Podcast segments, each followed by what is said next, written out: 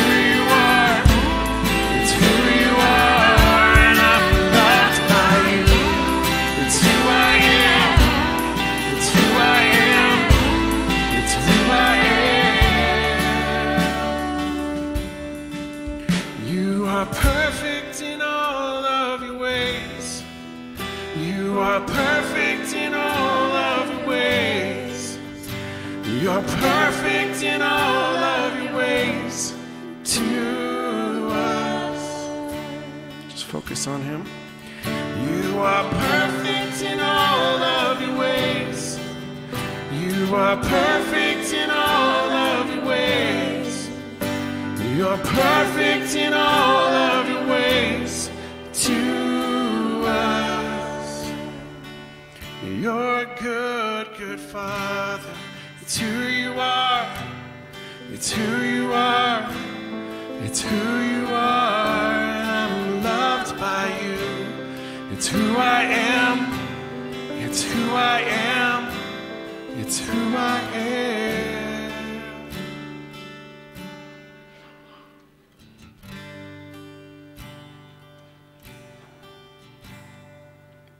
God, thanks for the words of that song. Lord, thanks for your heart for us. God, thank you that we can have this relationship with you. Thank you for this love, acceptance, for allowing us to be a part of your family. God, be glorified here this morning. In Jesus' name, amen.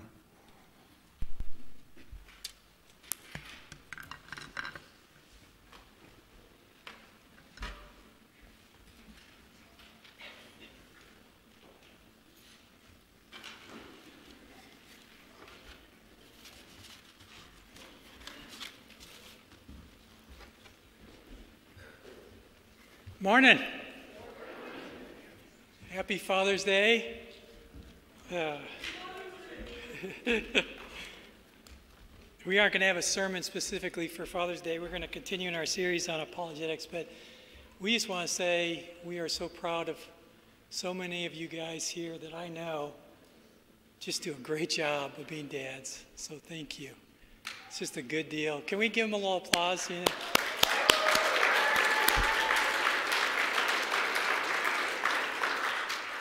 That is a, a special, that's a special deal, especially in our day and age. Um, but even then, I think it's always important to kind of think through what does it look like to grow as fathers? You know, what are some ways we can be better dads? And I, I kept having this, uh, this term, this idea come in my mind. It's engaging presence with your children engaging presence with your children. It, really starts with just being there. Uh, it matters. There's these four 10 year olds, and they're at a school event, and they began to talk about their dads. And the first one says, Well, my dad's a doctor, and he heals people, and he helps them to feel better. And, then the second turns over goes, Well, my dad's a teacher. And he teaches people how to read and write and to learn things. And the third little boy says, Well, mine's a lawyer. He helps people out of trouble and gets some money. And then finally, the fourth little boy turns the other three and he goes, My dad's here today. Well, that's pretty significant, isn't it?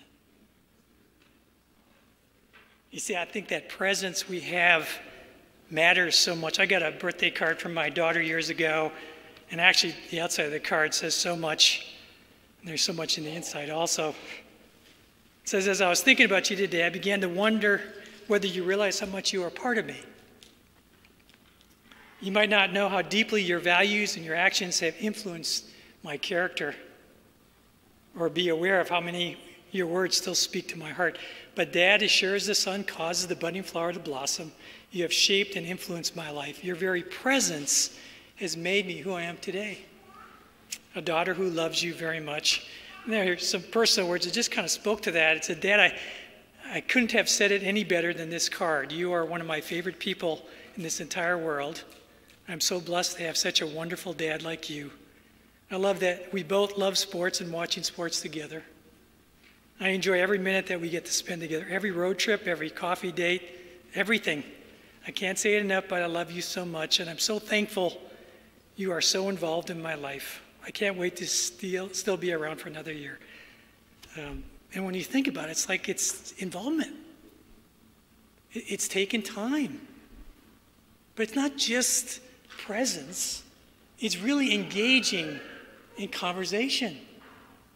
There was a study that was done years ago, and it just struck me. It just was like a so difficult to hear, but it was a study, a psych- psychology study, and it said that dads spent 37 seconds a day engaging with their children. Only 37 seconds. See, it's not just how is your day going, it's talking about how, do, how are you? What's going on in your life? What are the questions of your struggles and knowing your children? It takes time, it takes intentionality, and it matters. It really matters. There was a letter that was written to a dad from someone I know very well. Listen to what it says. It says, Dad, Merry Christmas. I just wanted to remind you how much I love you. Over the past 18 years, you have taught me so much about who Christ and how incredible it is to live for Him. Not only have you told me about it, but you went so far to live it out yourself. I am who I am today because of you. Thank you so much for always loving me. I know at times it must seem impossible, but I know in my heart that no matter what, you'll always love me unconditionally and you will never leave me alone. You're a wonderful dad, and I know you always say that you only love me a little bit compared to Jesus. So I don't even know where to begin imagining how much he loves me. Thank you also for always listening to me. I know that I have such petty problems, but you always listen to me for hours and give me honest advice. I know wherever, whenever I ask you something, you will not just tell me what I want to hear, you put me back into reality. Also, you are always there to listen to me about all the new things I'm learning about Christ and who God is. I know it is old news for you, but you let me be excited. Overall, thank you for being such a wonderful man of God. I honestly see a reflection of Christ when I see you. I love you more than words can say. Engaging presence, boy, it matters, doesn't it? it really does. Let's pray. Father God, thank you for being our Father in heaven. For many of us, we didn't have that daily dad around, or if he was, it wasn't the kind of dad that you would have wanted him to be. We're so grateful, God. I just see in this community so many good dads, so many young guys just trying to do it right. And I just pray your blessing and your favor over them. And Holy Spirit, we would just ask today that you would speak through Sean. Thank you for just the gifting you've given Sean as we think about the truths that matter in our lives, the questions that we have. And I just ask God that not only in this day, but in the days ahead, you just would bless him with insights. Uh, just that we would know more about our faith, more about the truth, because we know that faith comes from hearing and hearing your word. And so we ask for your help. And Holy Spirit, we invite you to speak to us today because it's, it's our heart's desire to just be more like Jesus. And we need help. It is so easy to be selfish it's so easy to do our own thing. But with you involved, great things happen. And so we just ask for your blessing on this time, Lord. Be worshiped by what we hear and how we respond. In Jesus' name, amen.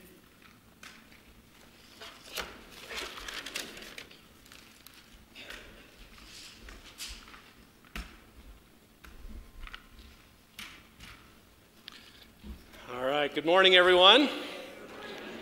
Great to see you all here this morning. Welcome to everyone here. Happy Father's Day. Thank you for those words.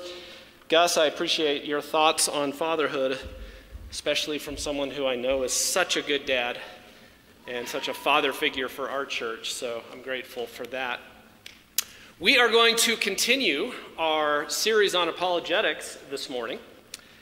And um, last week, we introduced this topic of apologetics and talked about, you know, what it is and why it's important to be just a little bit more apologetically minded. You know, you don't have to have a PhD in this stuff, but just having a little bit more understanding can be really helpful and really beneficial for a number of reasons. But apologetics, at its basic form, is basically just defending our faith, being able to answer some of those tough questions that come up about our faith. And believe me, there's not just tough questions about the Christian faith. I mean, every world religion, every religious view has to deal with difficult questions, has to deal with the big questions of life. And I believe that Christianity deals with those questions better than any other worldview out there. And it's important to be able to understand these things for several reasons. One is that it strengthens our faith. Okay, we talked about all these last week, but just for a quick review, it strengthens our faith. We all have doubts, we all have questions that come up from time to time. You might have never read the book of Joshua and the book of Judges, and all of a sudden you're reading this going, Oh, I did not know this was in the Bible. And we're going to deal with some of those things later in the summer. Okay? But we have doubts, we have questions. We just can't leave them lying there. We have to deal with them. Secondly, it helps those around us that believe.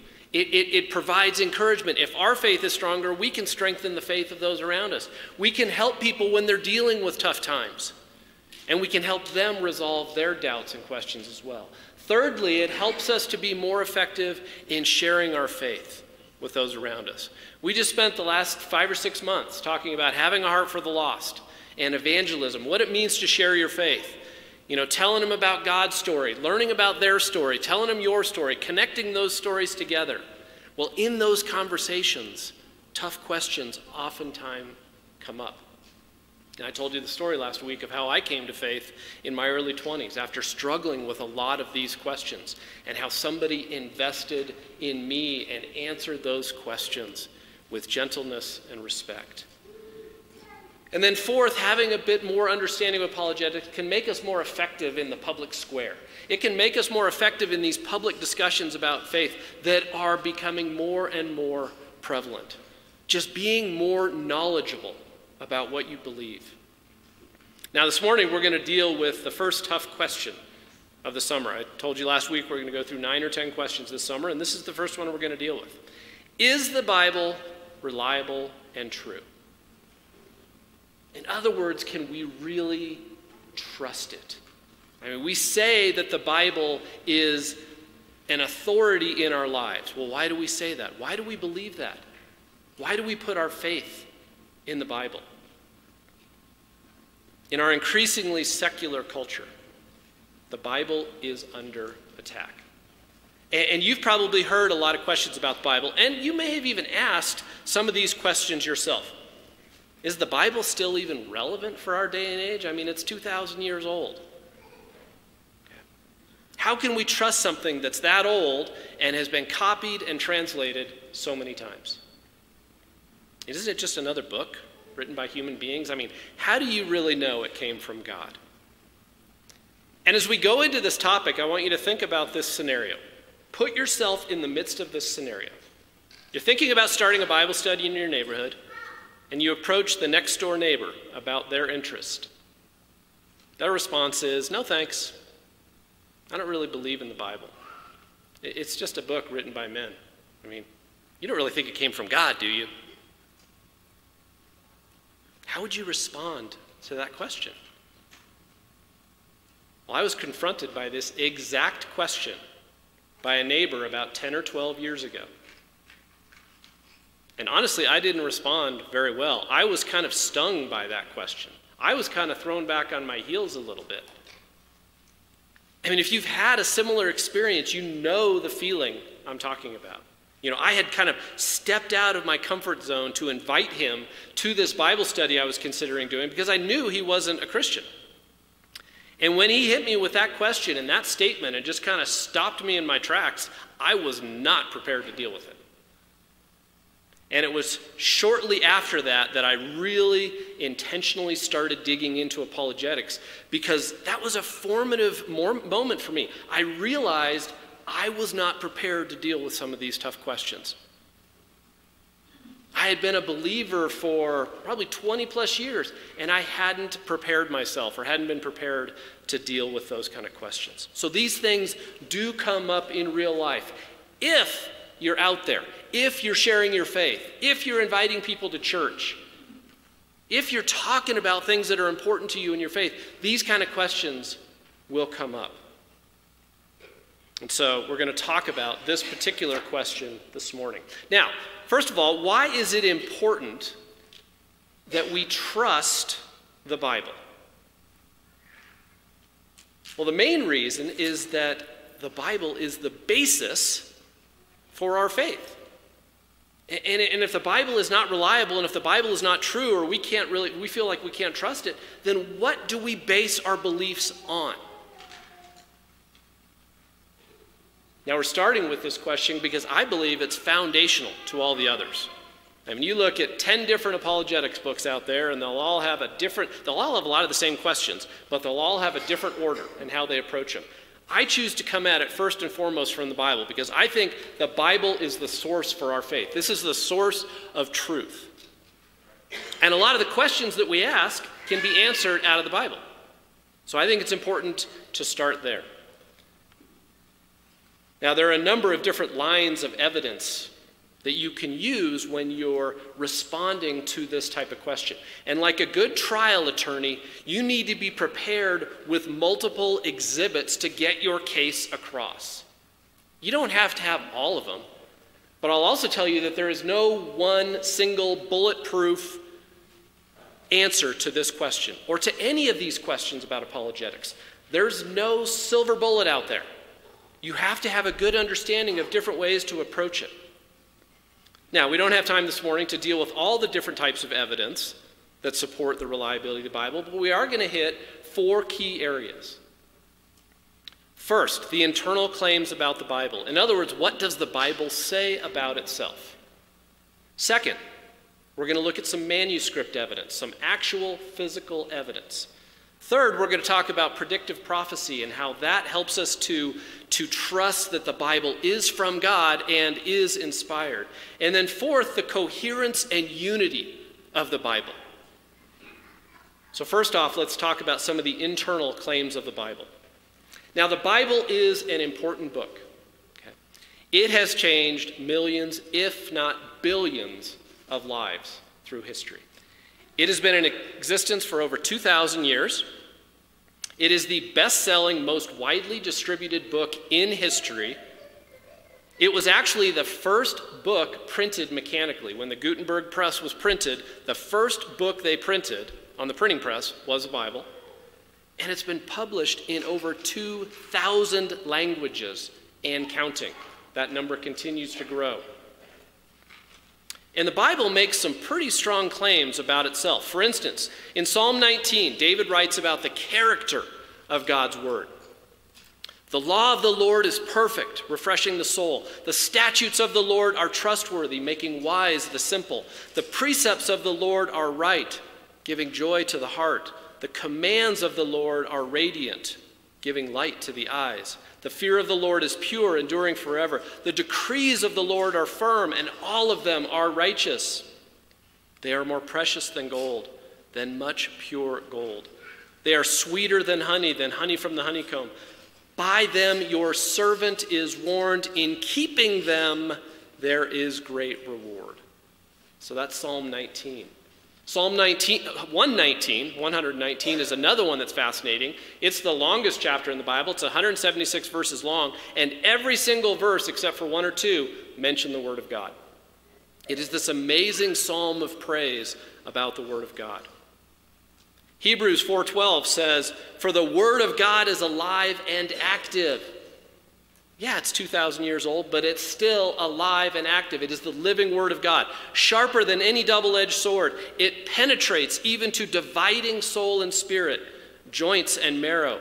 It judges the thoughts and attitudes of the heart. In 2 Peter chapter 1, Peter writes about the origins of Scripture. It kind of gives us some clues. There's a number of scriptures that deal with this. This is just a highlight.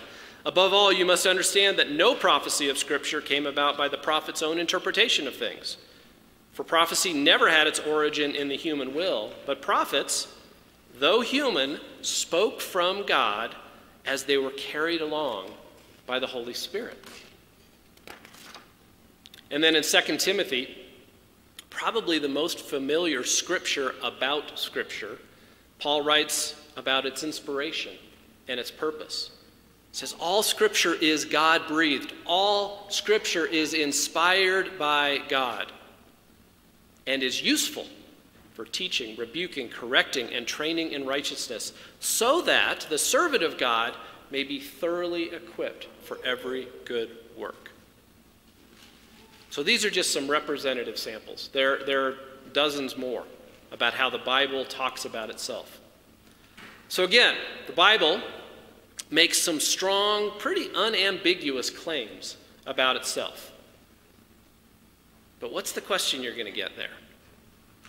Some will come back to you and say what the Bible says about itself is irrelevant. And that using the Bible to give evidence for the reliability of the Bible is circular reasoning. And honestly, they have a point. From a logic standpoint, there is a point there. See, as a follower of Christ who, who believes in the authority and inspiration of Scripture, I believe what the Bible says about itself. I take it as biblical. It is Bible. It is Bible truth. So I believe what it says. But for someone who's questioning the validity of the Bible, someone who comes to you and asks those kind of questions, they're going to need more objective proof. They're not going to believe what the Bible says about itself because they don't trust the Bible yet. That's what I mean by circular reasoning.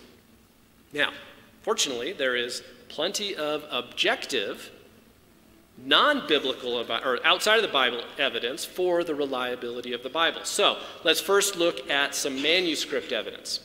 Now, one of the criticisms that is frequently leveled against the Bible is that has been copied over and over and over and over again for years.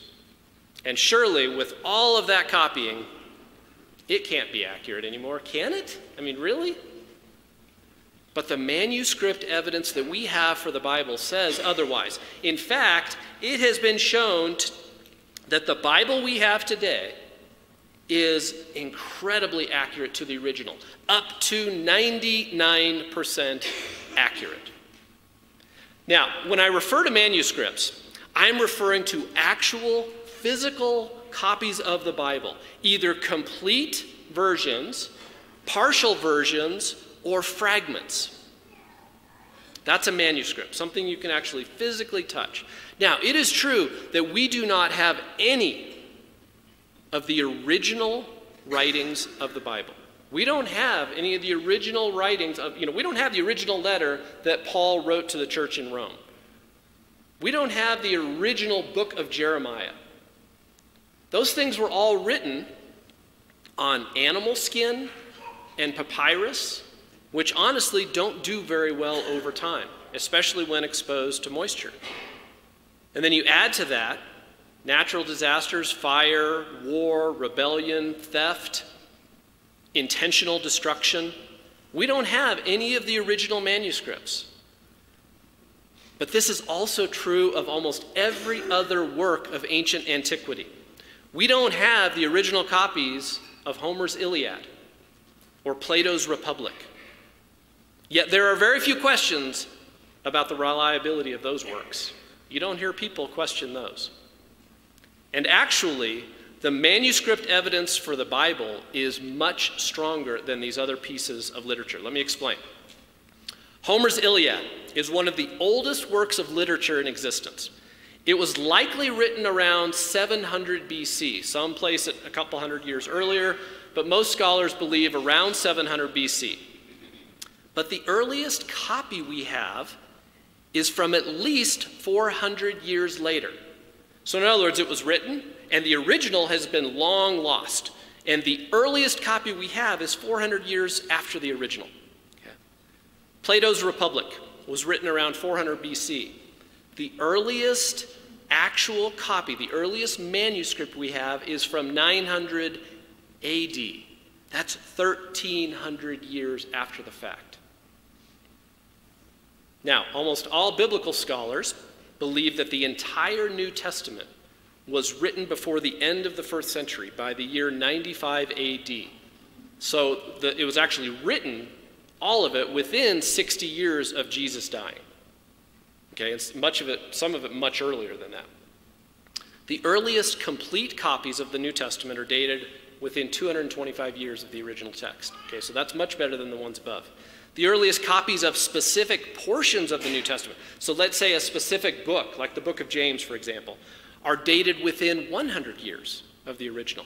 And we have fragments that are dated within 50 years. There's a fragment from the book of John that is dated 29 years after the original writing. That is almost unheard of in the study of ancient literature. Okay, so the message is there is that the copies we have are much, much closer to the original writing than a lot of these other ancient documents that we study and revere in some ways. And there's very few people, like I said, that deny the reliability and authenticity of these writings by Homer or Plato. Yet when it comes to the Bible, skeptics immediately say, well, how can you trust that? Furthermore, there are over 24,000 manuscripts of the New Testament, either partial copies or complete copies. For, for the Iliad and, and the Republic, 643 copies for the Iliad and seven for Plato's Republic in existence. And while literary scholars place the accuracy of these other works by Homer and Plato at about 95%, biblical scholars place the accuracy of the New Testament between 96 and 99% accurate to the original. And what's so important about these number of manuscripts is that they can be studied in detail. Judaism and Christianity have been really, really, really good and really intentional and really disciplined about keeping all of these manuscripts for study, for perusal, for comparison. And by examining all of these various manuscripts and comparing them to one another, it can be, can be determined with a high level of confidence what the original document said. So what they do is they take, they take all these manuscripts and they compare them from different centuries, from the first century, the second century, the third century, etc. They have all these copies, they compare them side by side. And, and what you'll find when you compare these manuscripts, Old Testament and New Testament, is what's called variance. There are differences. Okay, even with all of the discipline that these scribes had, there were some minor variants that crept into the text. Someone spelled a name differently. Someone transposed two words. Someone left out a word. But there was intentionality and there were, there were rules in place that, that minimize those things. And none of those variants affect any single major belief or theology. Okay? They're all just typographical errors, if that. But because we have all these manuscripts, we can compare them side by side, trace them back to the one that came before, kind of the parent document and then the grandparent document, and we can determine to within 99% accuracy what the original said. That's called textual criticism. And it's incredibly important in this argument. So the manuscript evidence says that we can trust that what we have today is true and accurate to the original writings, in spite of the number of times that it's been copied. Okay, so we've got something that's accurate to the original. Okay, the next question that's going to come up.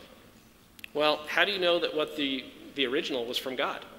How, how do you know that the original was true? Okay, so what? So you've got a great copy of something that was written, again, by human beings, and how do you, how do you know that it's true? Well, one of the ways we do that is through the area of predictive prophecy. The Bible is the only book in the world that has precise, specific predictions made hundreds of years in advance that were literally fulfilled at a later time. There are hundreds and hundreds of prophecies that have been fulfilled. And there are numerous prophecies in the Old Testament about the coming of a Messiah. According to the Encyclopedia of Biblical Prophecy, the Old Testament contains 191 specific predictions about the coming of Christ. Specific, verifiable predictions. For example, the book of Micah predicts that the Messiah would be born in Bethlehem. Okay? But you, Bethlehem Ephrathah, though you are small among the clans of Judah, out of you will come for me one who will be ruler over Israel, whose origins are from old of ancient times. Isaiah 53, and I know you're not going to be able to read this. Don't worry about it. I don't expect you to be able to read it, and I'm not going to read it to you. But Isaiah 53 predicts that the Messiah would be rejected, would be a man of sorrow, would live a life of suffering, would be despised, would carry our sorrow, would be smitten and afflicted by God, would be pierced for our transgressions, wounded for our sins, suffer like a lamb, die with the wicked, even though he was sinless, and intercede on behalf of those who would kill him. Forgive them, Lord. They know not what they do. Psalm 22 predicts that his bones would be out of joint, that his hands and feet, that the Messiah's hands and feet would be pierced. And this is before crucifixion had even been invented as a form of execution. And that people would cast lots for his clothing. And then Zechariah 12:10 predicts that the Messiah would be pierced. So we have numerous predictions about the Messiah fulfilled historically by the person of Jesus Christ. And these were things over which he had no control. His ancestry, his place and time of birth, the manner of his death. Those weren't things he could manipulate because he was trying to fulfill prophecy. And mathematics has shown that there is virtually no way that these prophecies could have been fulfilled by one person simply by chance. Dr. Peter Stoner, a professor of mathematics and astronomy, considered just eight of these major prophecies about Jesus in the Old Testament. And according to Dr. Stoner, the chance that any person might have lived down to the present time and fulfilled all eight prophecies is 1 in 10 to the 17th power. That's a 10 with 17 zeros. That's the mathematical probability that that could be done by chance. Okay? And that is just eight of the prophecies. Jesus fulfilled dozens, if not hundreds, of prophecies. So the reliability of the Bible is further supported by this literal fulfillment of these predictive prophecies. The Bible is the only book that is supernaturally confirmed this way. Now, we all know humans can't predict the future. People can guess, people can speculate, but we can't predict the future with any sort of accuracy. Only an all knowing God can do that. So now we're going to take it briefly into the realm of logic. I mentioned last week that apologetics, you know, there's faith based arguments, there's biblically based arguments, there's also theological arguments, there's logic arguments, there's philosophical arguments. Well, we're going to use logic now. A logic argument. And when you, when, when you deal with logic, you usually deal with what's called a premise. So something that is verifiable. And then you build together a number of premises, and then you come up with a conclusion. Okay? So here we have four premises. Number one, humans cannot predict the future. True. Only an all knowing God can predict the future. True. The Bible predicts things that will happen and did happen in the future. Check. And those, those, those predictions are fulfilled literally. Therefore, conclusion the Bible has to be from God.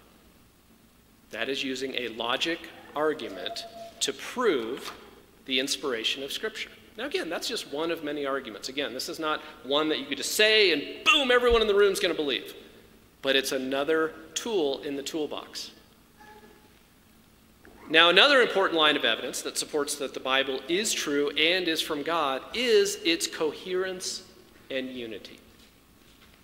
The Bible is made up of 66 books in two major sections, right? The Old Testament and the New Testament. It was written over a 1500 year period, maybe a little longer. There were about 40 authors involved in the writing of the Bible. Those authors lived on three different continents Asia, Europe, and Africa, Northern Africa.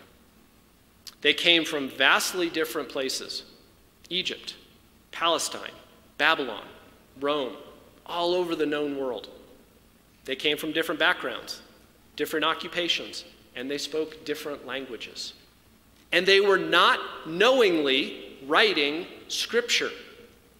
They didn't know they were on the Bible writing team for 1500 years. They had no idea. They were writing historical accounts. They were writing down the prophecies, the visions that God had given them. They were writing poetry in worship of their God. They were writing the gospel accounts, these historical accounts of this person, Jesus, that they were witnessing firsthand. They were writing letters to the churches talking about what was going on and what Jesus had done. They didn't know they were writing the Bible. Yet, despite this diversity, there is this unity and coherence that is undeniable in Scripture. The Bible tells this remarkably cohesive story from Genesis 1 to Revelation 22. Genesis 1 and 2, God creates and says it's good. It's very good. Genesis 3, human beings screw it up. The rest of the Bible, God's working to redeem the mess that we made. He's doing that through Noah, Abraham, Isaac, Jacob, Moses, Joshua, the judges, the kings, the prophets, and Jesus Christ, the Messiah himself. There's this incredible thread of redemption and grace and mercy and love all the way through the Bible. It's undeniable. There is foreshadowing in the Old Testament that is explained clearly in the New Testament. There are prophecies in the Old Testament that are fulfilled literally in the New Testament. The Old Testament points to the New Testament and the Messiah. The New Testament points back to the Old Testament and refers to it constantly. There are all these connections. There are no contradictions. That's a whole nother topic. There are no contradictions. There are these references and connections in this flow throughout the Bible that simply cannot be explained by coincidence. That's what I mean when I say there is a remarkable unity and coherence in the Bible. Now, the Bible again was written by these human authors that we just talked about, right? But there is a distinctive voice to the Bible. There is a voice behind the voices. There is an inspiration behind the writers. There is one heartbeat. There is one being that is pulling all this together through these human authors in their unique situations, with their unique personalities and backgrounds.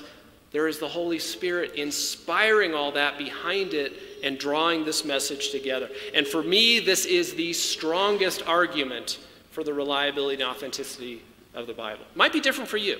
There might be other arguments that are more meaningful to you. But when I heard this one, it just galvanized my belief in this book. And now that I read it with that, through that lens, I see it everywhere. There are just incredible connections everywhere. You have this obscure character in Genesis, to Genesis 12 or Genesis 14, Melchizedek, who's this priest that Abraham worships and gives him a tithe, and, and, Melchizedek blesses him. And then in Psalm 22, Melchizedek comes up again. And this is a thousand years later. This, this idea of being a priest forever in the order of Melchizedek. And it's a reference to the Messiah. Psalm 22 is a messianic psalm. It's referring to the Messiah. And then in Hebrews chapter 4 and 5, I believe it is, it ties it all together and says Jesus is a priest in the order of Melchizedek. Why is that important? Well, Jesus was supposed to be both a priest and a king, right? Well, to be a king, he had to come from the line of David. But where did the priests come from? They came from the line of Levi. So Jesus had to come from a line greater than the line of Levi, a line that came before the line of Levi. Melchizedek came long before Levi, and Jesus is a priest in the order of Melchizedek. Boom, answers that question. That's what I'm talking about with the coherence of the Bible. So, to summarize, you know, we've looked at just a few of these lines of evidence. We've talked about the internal claims within the Bible, what it says about itself what some of the manuscript evidence tells us, and there is so much more we could get into. And then you start getting into the archaeological evidence and all the finds, all the archaeological finds that support the story of the Bible, and none of them refute it or contradict it. Then we talked about predictive prophecy and this remarkable unity and coherence of the biblical narrative. And these points alone make a compelling case. And like I said, there are a number of other really good arguments for this as well. So, our belief in the Bible is not speculative. It is not a matter of blind faith. Don't ever let anyone tell you that you are believing in something by blind faith. There are sound, rational, logical, reasonable reasons to believe, along with the incredible experience and the relationship that you have. It's not all up here, it's here too, but it's both. Love the Lord your God with all your heart, soul, strength, and mind. All of those things tie into that. So, what are the implications? How do we respond? First of all, very simply, believe it. It is God's word. It is the source of truth. And there is plenty of evidence that it is something we can put our faith in. Second, if it's reasonable to believe that it's God's word, then we should be reading it. We have this incredible resource from God at our fingertips. He has chosen to reveal himself to us through the Bible. And he's given us a view and insight into his character, his creation, and his desire for our lives and how that all works together. And yet, how often we neglect it. Psalm 1 says, Blessed is the one whose delight is in the law of the Lord, and who meditates on his law day and night. That person is like a tree planted by streams of water, which yields its fruit in season, and whose leaf does not wither. Whatever they do prospers. We need to plant ourselves next to that stream. We need to be in the Word. Third, not only do we read it, but we need to do what it says. James chapter 1 says, Do not merely listen to the word and so deceive yourselves. Do what it says. Be a doer of the word, not just a hearer of the word. Again, God provides all this incredible wisdom and guidance for life. Yet, how often we neglect that wisdom and guidance and go it on our own. Fourth, be prepared to defend it. Hopefully, you're a little better equipped today to talk about the reliability of the Bible. But don't stop there. Okay? I was with the youth group. We, we got together the other night and we were talking about these questions, and it was an amazing night. Uh, The, the kids in this church are just incredible, from children's all the way up through college. and be, I mean, we just got amazing kids, and they were asking great questions. I thought we'd go 20, 30 minutes. That's kind of what I was planning for. you know, an hour and 15 minutes, hour and a half later, we're still, it was great. It was a great night. And this is one of the things I left them with. I, said, you know, I, I told them, you're not going to get it tonight. Just by, just by the questions I just answered, you're, you're going to get a little bit more information. Okay? But you're not going to get it all. You're not going to be fully equipped. You're not going to be completely prepared. Just like none of you are going to be completely prepared, even if you listen to every one of these sermons from, from, from Gus and Dan and Kevin and I this, this, this summer. So you've got to dig into it on your own. You've got to pursue this a little bit. Keep studying, keep pursuing truth. Read the Bible, read books about the Bible, read books about apologetics. There's amazing resources out there.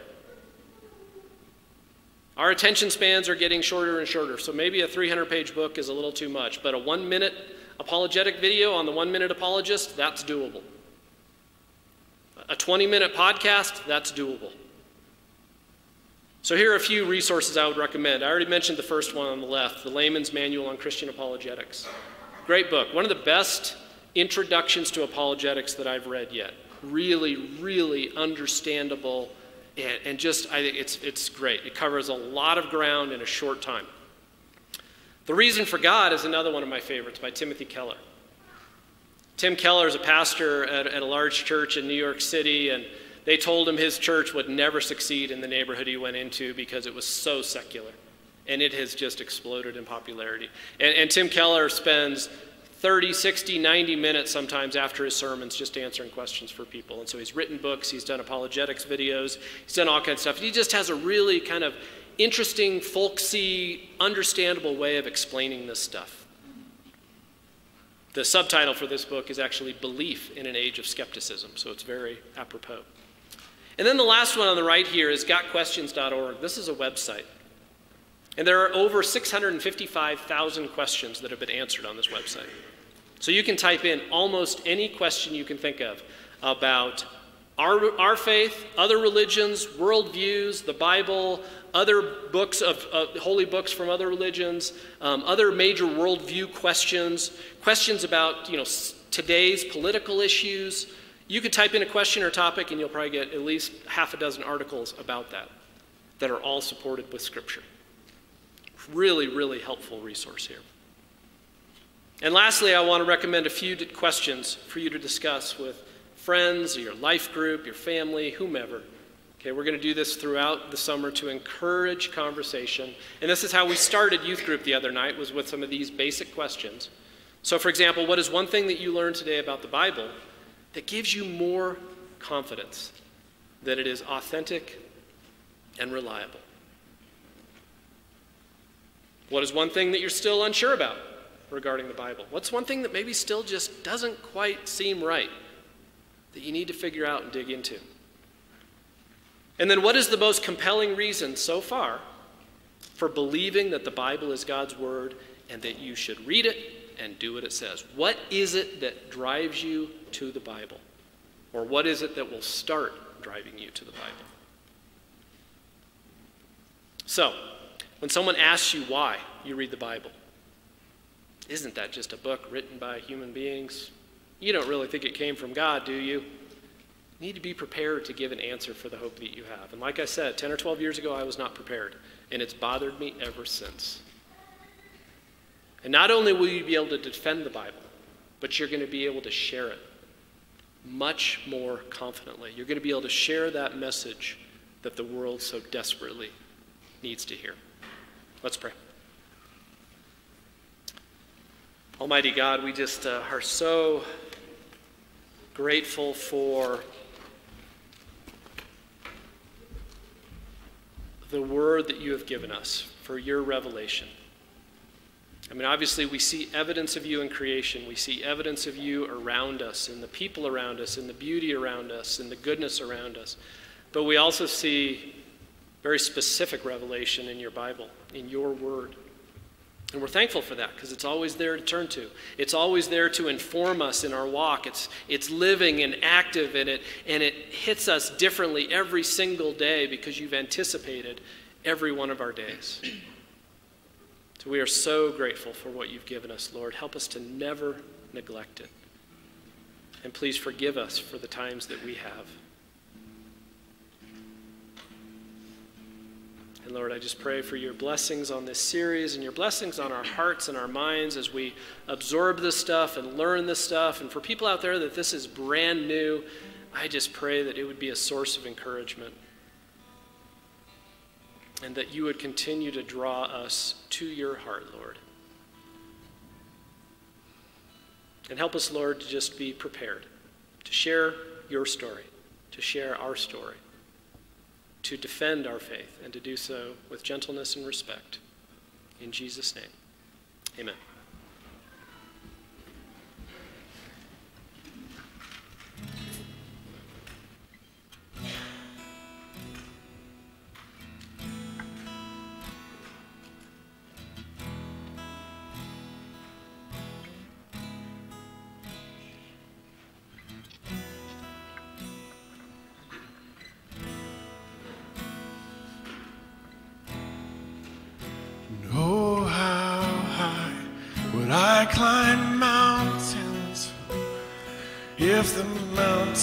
Mountains were you hide?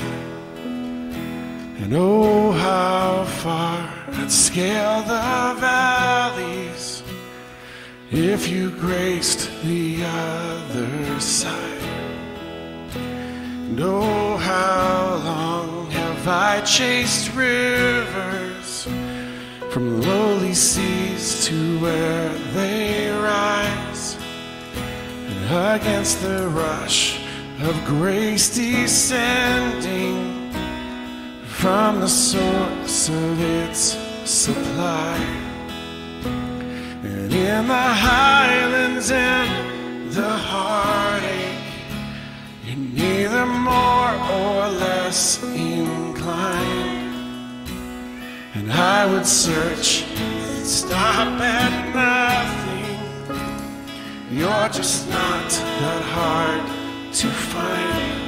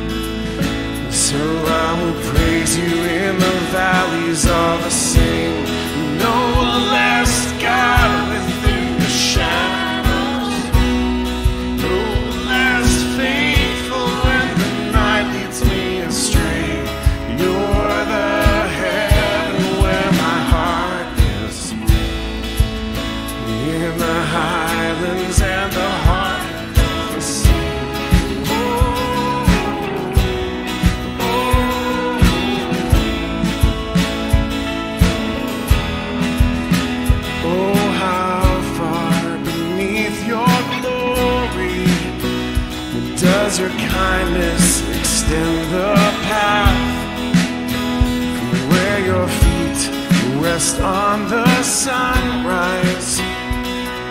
Sweep the sinners past. No, oh, how fast would you come running just to shadow me through?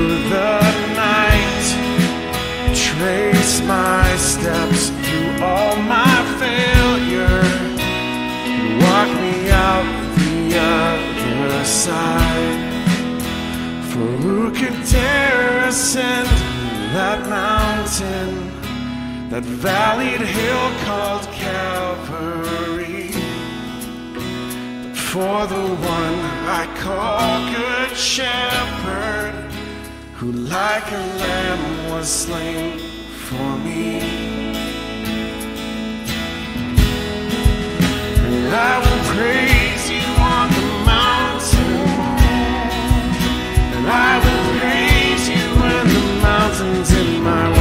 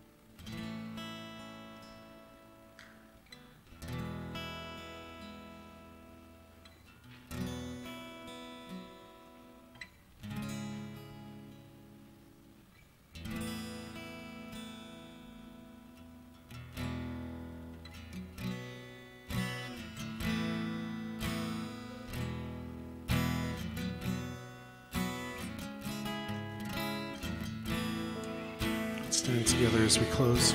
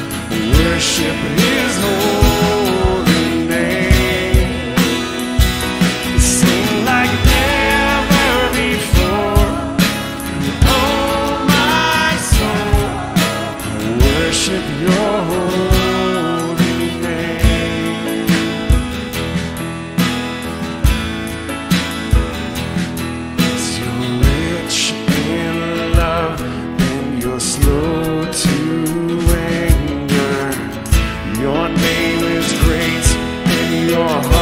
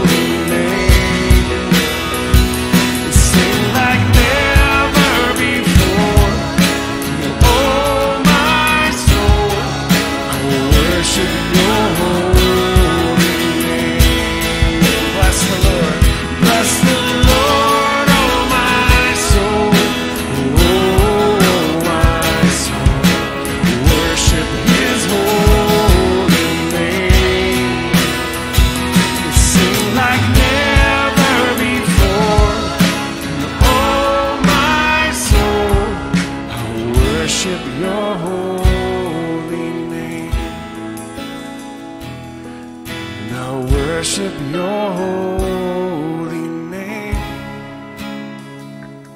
I worship your holy name.